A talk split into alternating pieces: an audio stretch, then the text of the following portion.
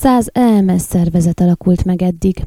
Decemberben egymás után alakultak meg a helyi EMS szervezetek Székelyföldön és Erdély más részein, eddig mintegy száz ilyen szervezet jött létre, közölte megkeresésünkre az Erdély Magyar Néppárt és a Magyar Polgári Párt fúziójából létrejött Erdély Magyar Szövetség elnöke.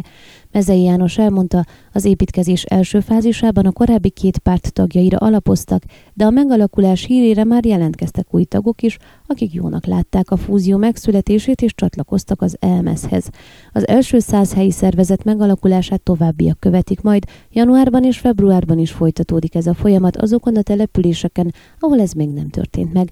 Ebben az időszakban ugyanakkor a területi és megyei szervezetek megalakítása is megtörténik, ezzel jön létre teljes jogi formájában az EMS, ismertette mezei.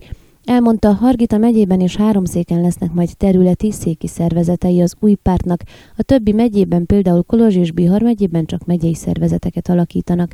Amint ezzel elkészülnek, elkezdik a jövő évi helyhatósági választásokra történő felkészülést.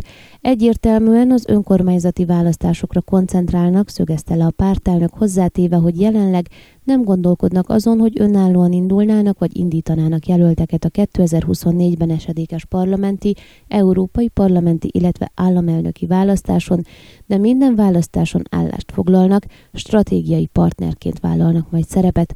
Az ELMESZ országos vezetését Mezei János elnök mellett Csomortányi István elnök helyettes, valamint Mosdóci Vilmos, Sorbán Attila Őrs és Toróti Tibor alelnökök alkotják. Ön a Székelyhon aktuális podcastjét hallgatta. Amennyiben nem akar lemaradni a régió életéről a jövőben sem, akkor iratkozzon fel a csatornára, vagy keresse podcast műsorainkat a székelyhon.pro portálon.